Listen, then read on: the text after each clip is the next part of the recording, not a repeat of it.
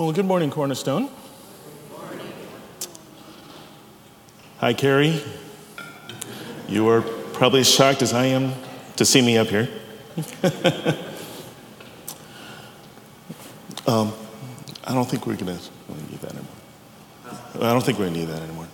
Yeah, thanks. So, this morning, the, um, the passage that we just heard is Ephesians 1 3 to 10. And I'm going to be talking about the precious extravagance of sonship. Okay? So, what is a Christian? I've gone and I've looked at stuff on the internet and everything, and they've given me a lot of different definitions of the word, and some of them are good, some of them not so good. You know, things like a Christian is a person that trusts in Jesus, a Christian is a person that believes that his sins are paid for uh, by the blood of Christ, that is saved by grace.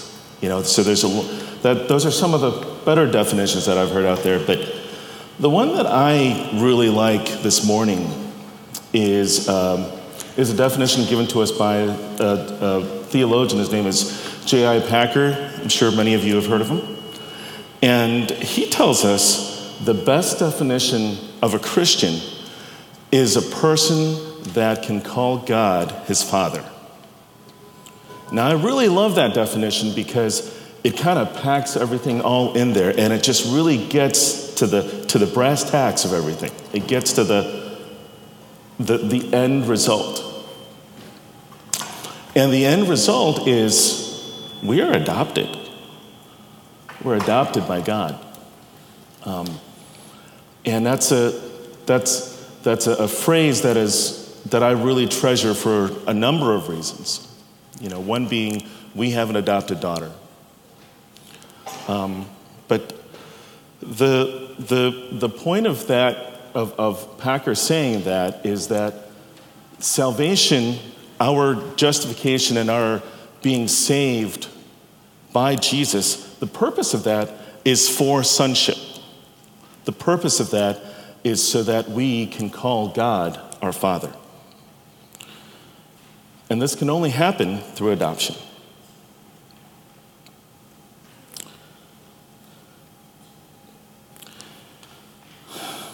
This is so important because we always want to talk about how God gives us grace and mercy, we don't know who we are to God, if we don't know who we are to God, words like grace and mercy and even love, they're kind of abstract. We don't really know what those words really mean, like where the rubber meets the road. We don't, we don't really know that um, if we don't have a relationship with God. If we cannot call God our Father, we have a hard time understanding those things. Um, and, and therefore, we can't truly appreciate Him in worship. The most pro- important question we must ever answer as created beings is who is God? And uh, I think a lot of theology students, uh, I always think that, I was looking for Joe. Is Joe around? okay. Um, theology students might say God is, what do they say? They, say? they would say God is the only being in the universe who does not derive his purpose for existence from another. He is the only uncreated being. Is that right? Does that make any sense? Um, so, if we get that part right, the next most important question is who does God say we are? In other words, what do we mean to God? I've already mentioned that we can't worship God if we don't understand the relationship with Him. I mean, you can worship any pagan God without having a relationship with Him, right? I don't think a, a, a wooden carved idol is going to get offended in any way, right? Uh, but God the living God, He seeks your heart in worship. And He will not have it, He will not have it any other way. But there's another reason we need to know who God says we, we are. And that's basically a sanity check, right? Um, our identity orients everything that we see, and I, I mean, everything that we do, and everything that we think. Most fundamental of all is we need to know how we fit into God's story. God doesn't fit into our story, we fit into God's story. And young people, if we get our true identity wrong, our lives will be grossly dis- disordered as we exchange the worship of God for the worship of idols. So look at the person sitting next to you. What do you think is the most important, the most sacred aspect of that person? You, you, you all know what that is. They are made in the image of God, right? We've heard that so many times. Everybody knows that. But what does that mean? The person sitting next to you is a intelligent person because that person inherited their intelligence from God. The person sitting next to you loves because he or she inherited a, the loving attribute from God. And the person sitting next to you is rational, is creative, and is wonderful because they inherited all these attributes from God. And to me, this is what it this is part of what it means to be made in the image of God. They're capable of having true moral principles because God has true moral principles. So morality is not subjective, right? It, it comes from one standard, and we all have that, whether we know it or not. God has indeed written his, Uh, his very signature in, in, in that person's DNA. Now imagine that, because that, that's, that's a really amazing, humbling thing. Not even the mighty angels can say that.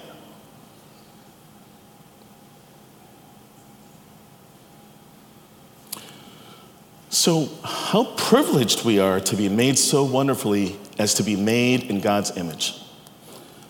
But there's one way that we, one very important, very important way that man does not reflect the image of God today. And this is what we're really here to talk about. That way, that, that aspect is holiness. We don't have God's holiness. The man who thinks that his good works are sufficient to get into, to get into heaven, to earn his way into heaven, right? That person is too prideful to believe that. He thinks he can be holy enough to justify himself getting into heaven just through his own works.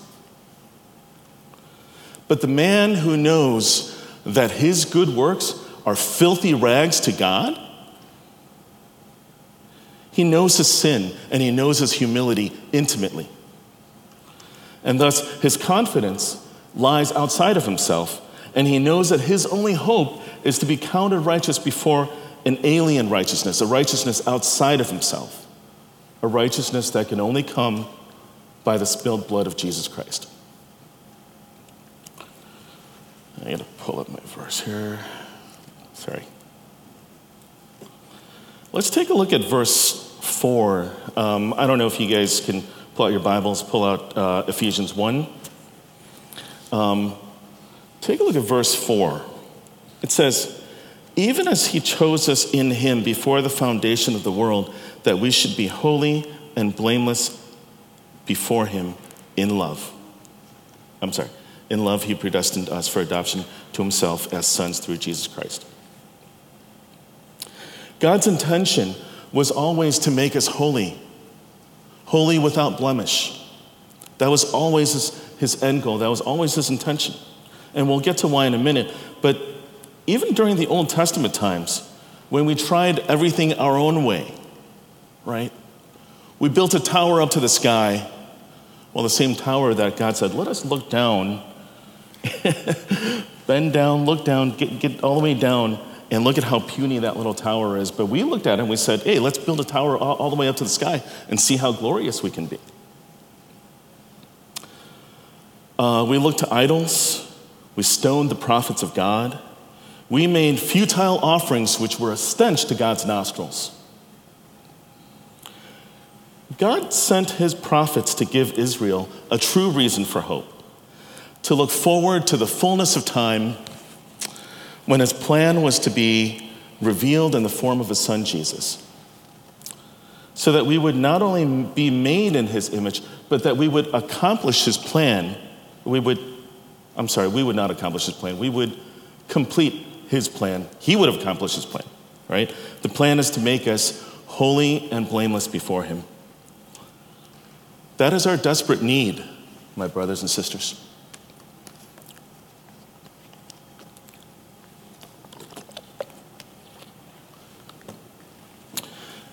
And so the plan was through the sacrifice of his only begotten Son, Jesus Christ, we have been made worthy of adoption into God's family, where we could have never been made worthy before.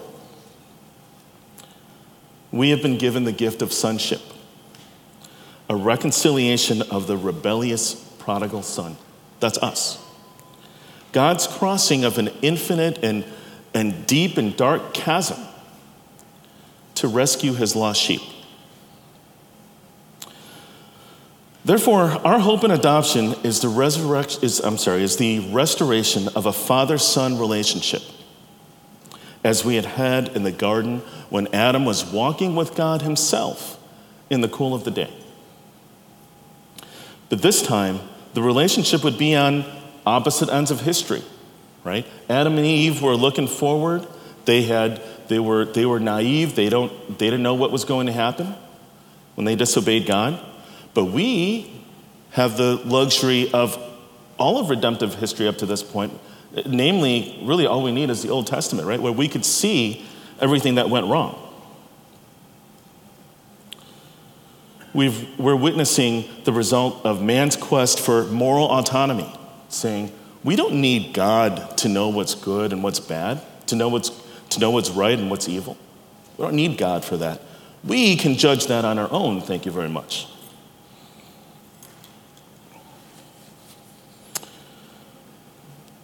We've witnessed the destructiveness of our subsequent rebellion after that. And, the, and and the relationship, the, the perfect and reliable love of God who refuses to leave us to our just consequences. And that's why we're, we're here today, because God has took an interest in us. God is not that absentee father. God is a loving father. So, this is where we need to stop for a minute and talk about what it means to call God Father in a slightly different way. Not everyone can call God Father. The Father is a special name, it is a covenant name, a name that speaks to a relationship. Shouldn't it? Shouldn't the word Father guarantee a special relationship? Shouldn't it imply a promise? Yes. And therefore, we are not all children of God. You might say we're all sons of God because God created us all in his image, but the Bible doesn't use that kind of language. Hebrews 12:8 tells us that the one who refuses the sweet uh, uh, discipline of God is not a son of God. That person is illegitimate. That person cannot call God his father because he has refused his discipline. Rebels don't get to call God their Father. But if we confess with our hearts that Jesus is our Lord and He is our Savior, which is something only the Holy Spirit can move us to do, we become reconciled to the Father through Jesus. Which means we're adopted into sonship and we become citizens of God's sovereign rule. What He calls the kingdom of heaven.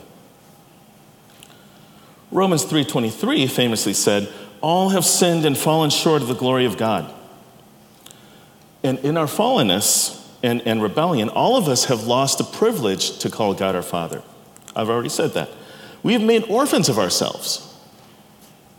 And we've chosen our lawlessness and our disobedience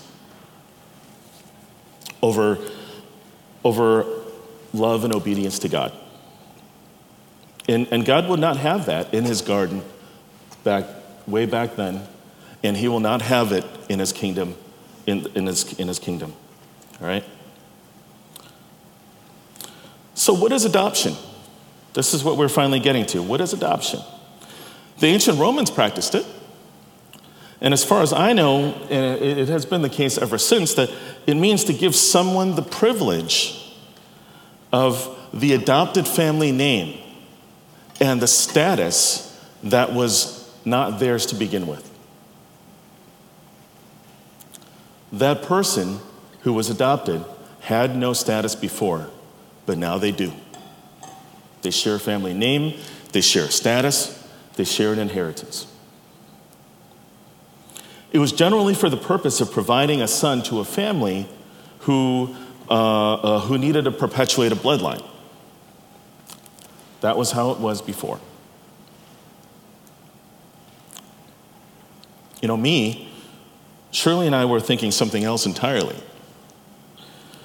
We, we just wanted to grow our family. And uh, I think the process took about 12 months, and during that time, we kept hearing more and more discouraging news. But I think that was only something that God had permitted to draw us closer to God, and so that every day we can, we can um, go back to that well and, and find the faith to, to, to move on. The, the, some of the, the, the things that were said in a lot of the medical reports and, and a lot of other things were, were, were really were freaked us out a little bit, but we had a vision that I think God gave us that that child was going to be our, our little girl. And uh, God gave us the faith to move on, you know.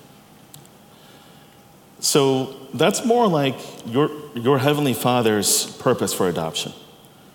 Yes, He chose us before the beginning of the world, before we did anything good or bad. Yes, He has forgiven our sins through Jesus. Yes, He has lavished us with every spiritual blessing in the heavenly places. Yes, it makes us holy and blameless before Him. Yes, it frees us from the bondage of sin. And yes, it grants us admission into the kingdom of heaven. And yes, as a child of God, He has an unimaginable inheritance waiting for you. But none of these things is His ultimate purpose. His purpose, which He set forth in Christ at a time that he deems the fullness of time, that is, the moment that he saw fit to introduce Jesus Christ and the gospel to us. Um, that, that at that time, there was uh, already sufficient uh, uh, history of the Old Testament for us to understand, for us to learn, if we so choose, that God's ways are higher than our ways. And it was a plan to unite all things in him all things in heaven and all things on earth. That means to reconcile the lost back to their Creator. Why? Three times we are told it is, um, it is to the praise of His glory and of the glory of His grace. Three times in verses 3 to 14, this is what we read. That's it. That's it. To the praise of the glory of His grace. Three times it says that. That's it. That's the, higher, that's the highest purpose. Cre- that creation would see that God is not the God of the deists, that blind watchmaker, that, uh, that absentee father, Zeus, right? God the Father are not those gods, small g, but rather the living God is a God that loves his children, and though they were disobedient and sought, and, and, uh, sought their own way, he went after them. He went after us. So the final tally is that God gets all the glory in, in, in, his, um, in, in his reconciling with the lost. And we get the blessing, the justification, the salvation, and most highest of all, the sonship. Do you think that's a fair deal? I don't know if it's a fair deal, but it's the best deal I can ever imagine. And infinitely better than I deserve. Something else to add about the nature of our adoption. Even before time began, even before the universe existed, he saw our future sin. He also saw our future good works. And you know what? His adoption of us was not contingent on any of it. None of it, none of it mattered. That's not why God chose you. Why did God choose you?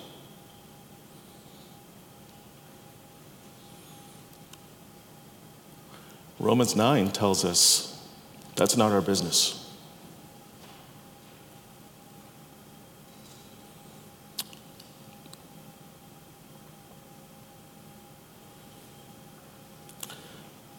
Yeah. God didn't adopt, adopt you and I based on uh, um, the good and bad things we did, how little we sinned, how many accomplishments we had, how many old ladies we walked across the street, how cute we were as babies. Um, so praise God that your adoption does not depend on you. And that's good news because it means you can't screw this up. It means you can't screw this up. And you can be confident that it is ironclad written in the blood of Christ, sealed with the blood of Christ. So that is adoption. And what is the end result? Sonship. The word adoption in the context of sonship only shows up three times in the New Testament.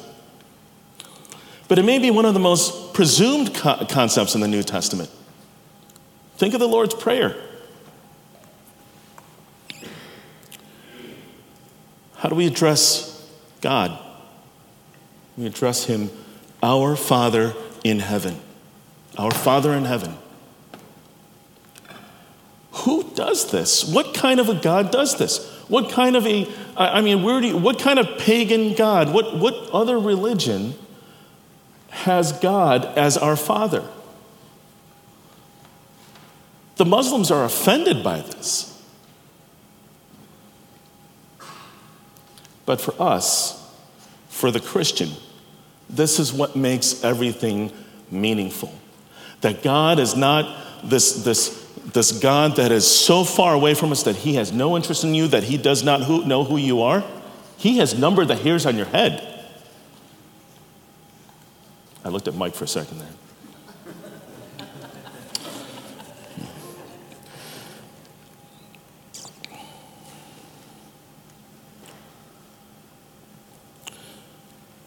Does anyone see the amazing privilege in that?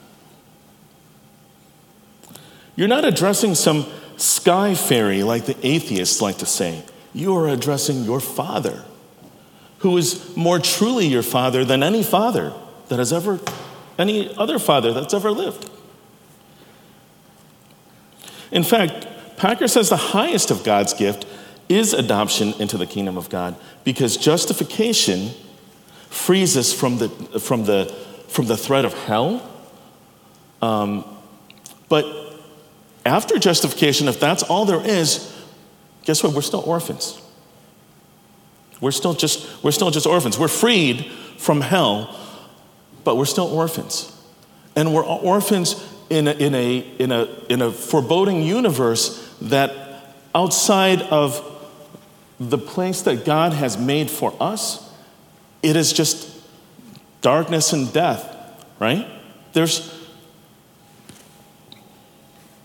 we're just, we're, we're just not safe, all right? Sonship reconciles us and it returns us to the previous relationship we had with our Creator. It grants us incredible status as princes. We're, we're princes. Do you guys know that? Did you ever watch Narnia? We're, we're princes, man. We're, we're princes and princesses, right? It, grant, it grants us an inheritance. Most of all, it allows us to call the God whom we had once made a mortal enemy our Father. And now I want to spend a little bit of time talking about um, the, the title that I gave this, this uh, talk, right? This, this sermon. Um, we can't truly appreciate how extravagantly God has blessed his sons and daughters. We can't appreciate that unless we know what it is that we really deserve. And that's why the word adoption is important because it reminds us that when we willfully severed our relationship with God through our own disobedience, He doesn't owe us anything. He doesn't owe us anything.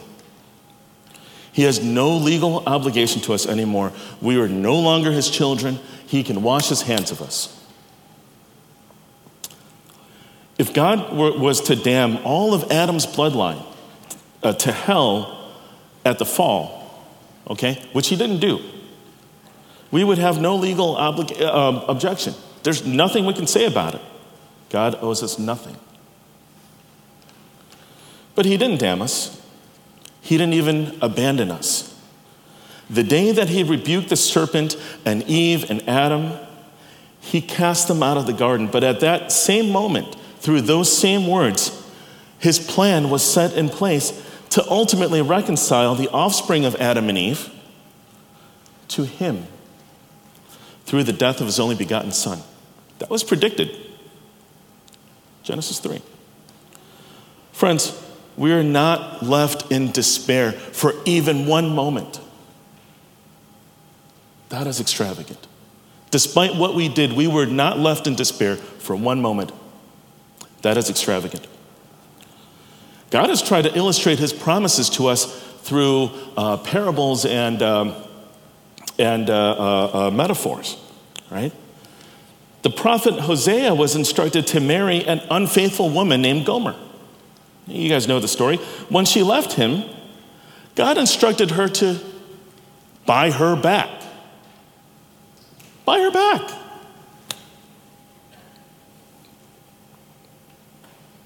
From a house of prostitution.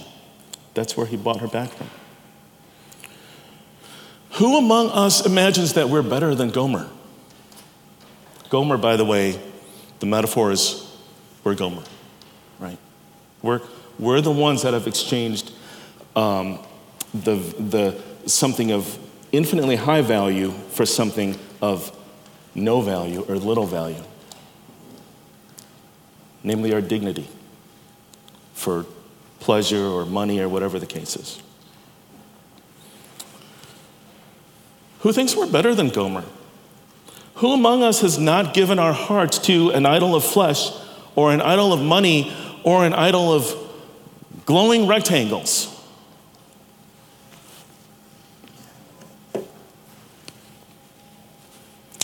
Think of how humiliating it would have been for a prophet of God to buy back his wife for 15 shekels and a bag of barley.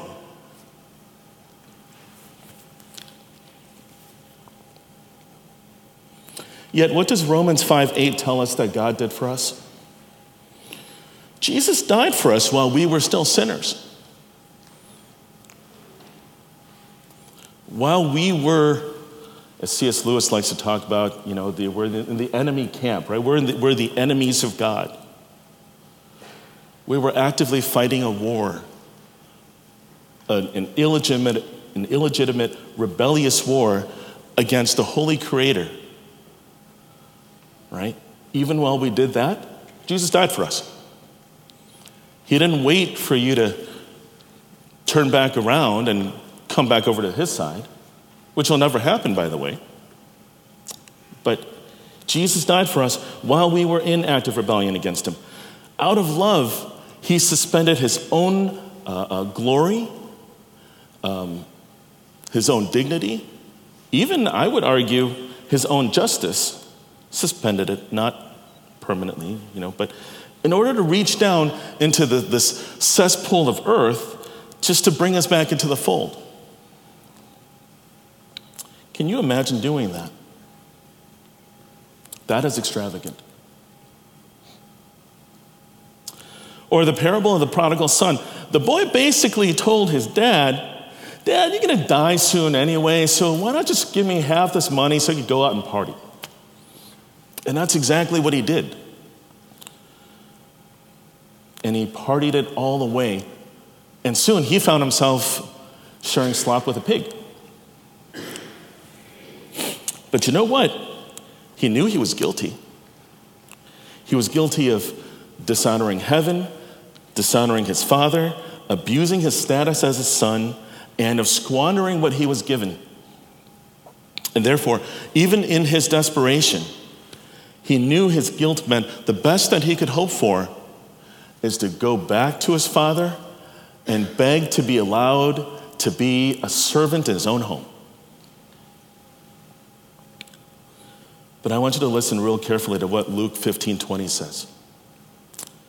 But when he was still a long ways off, his father saw him and felt compassion for him and ran and embraced him and kissed him.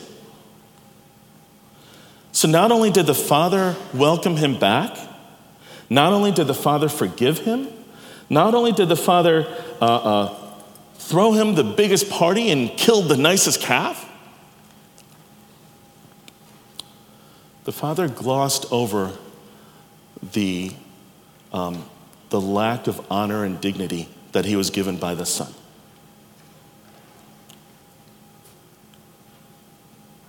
Possibly because his son was already repentant about it. But most importantly, the father reinstated the son's status as his son. The son was never going to have to be a servant. A servant is a servant. A servant has no interest, uh, has, has, does not take part, has no ownership of what he is a servant of. The son owns it. The father reinstated his status as a son. Not only that, the father acknowledged to his brother that, that he is a brother to his brother, that he's back to being a brother. That's right. so, so those, that's the status. That's the, that's the important part. What kind of God would compare himself, would, would, would tell a parable of something, uh, you know, that's that demeaning, that, that, that lowers himself so much as to be a humble servant of, the, of, of his creation that is waging a war against him. What kind of a God does that? I'll tell you what kind. This is what a perfect father looks like. This is what extravagance looks like. Again, we can only understand God's extravagance in light of what we deserve. Otherwise, we will begin to imagine what, that, that we've, we've earned it all. We, that we've, that we've, that we, we did all this good stuff on our own. You know, that, that we can get holy on our own. But if we're honest, we've earned none of it. We don't get the credit for our, salva- our salvation or our sonship. This is why Paul repeats three times that the blessings of adoption are to the praise of the glory of his grace. Or thinking of Jesus pleading in Matthew 23 37. Oh, Jerusalem, Jerusalem, the city that kills the prophets and stones those who are sent to them. How often would I have gathered your children together like a hen gathers her brood. Yet you were not willing. What has God failed to do to reach out to you and I? Given our sin, given our hard hearts, given the fate that we deserve, God has lacked nothing. His response has been extravagant. Finally, what else can we say about being adopted as sons of the living God? Jesus tells us in Matthew 7, verses 7 to 11, what sort of privilege sonship is like.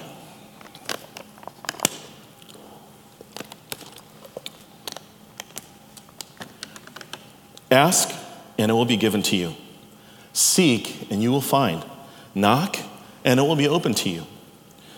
For everyone who asks receives, and he who seeks finds, and to him who knocks it will be opened. Or what man is there among you who, if his son asks for bread, will give him a stone? Or if he asks for a fish, you give him a serpent? If you then, being evil, know how to give good gifts to your children, how much more will your heavenly Father who is in heaven, who is in heaven give good gifts to those who ask him? Brothers and sisters, God's promises are extravagant. We can be confident that God hears us. Romans 8:32 says that if God did not spare his own son, but gave him up for us all, how will he not also with him graciously give us all things? I want you to think about that for a second. If, if, will God give us Jesus, but withhold something greater, as if there's such a thing? Will God, will God do that? Does that make sense? If God gave us Jesus, what will He withhold from His children? Nothing that is good for us. If we get Jesus, we get everything. Everything. That is extravagant. Okay, finally, finally, it is not always a helpful comparison, but let's look at our own fathers. Up until college, I felt my dad was a very stoic man, a person that had very little emotion. And all he was ever interested in was my academics. The prototypical Chinese dad. I didn't quite understand him very well, and even after he risked his life for me during an act of violence um, at a robbery when I was seven, I, didn't really understand where he was coming from too much. But as I grew up, I, I saw him as a man with few resources. He, he used to get up at like 5.30 in the morning, took CTA bus, to another CTA bus, which landed him at a restaurant where he worked as a prep cook, making minimum wage. And that was what we lived on. We lived on what, like it was like a seven an hour, seven bucks an hour, or whatever it was he, he was making. But I will never forget that the, the one thing that was remarkable about my dad was he made me feel secure. Not once did I ever, not once was I ever worried about whether we were going to get kicked out of our house or where the next meal was going to come from. I, I, I never had any worries about that. I did find it odd that they never, my mom and my dad never really got within six inches of each other, but that's also the prototypical Chinese thing. Um, he had sacrificed all he had for my good. He homeschooled me in math and in Chinese and in probably a million other things if he could speak English.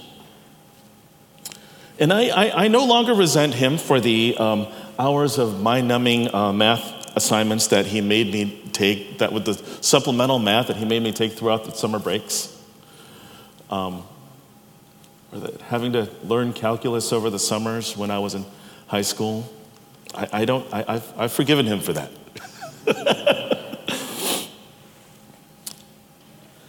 this taught me a little bit about what the privilege of sonship is like sacrifice, good counsel, teaching. Those were the qualities I saw in my dad. But I don't think you need to have a good earthly father to believe in a good heavenly father. Because the best fathers out there are still pale imitations of your Father in heaven. Brothers and sisters, I really look forward to that day on the other side of life when our eyes are truly fully opened and we can see everything as it, as it is. Right now, we see everything through a, a, a glass darkly, right? But one day we're going to see everything in whole. And on that day, God will wipe away our tears. And keep in mind, a good father does not forsake his kids, and that alone assures us that when he calls us, he has preserved us, no matter how we stray, no matter how prodigal we become one day. Verse 10 says that the Holy Spirit, which dwells in our hearts, is the guarantee of that promise. We have a guarantee. We have a guarantee. When God is our Father, we have a guarantee. It's rock solid. And again, it's not based on us, it's not based on what we do.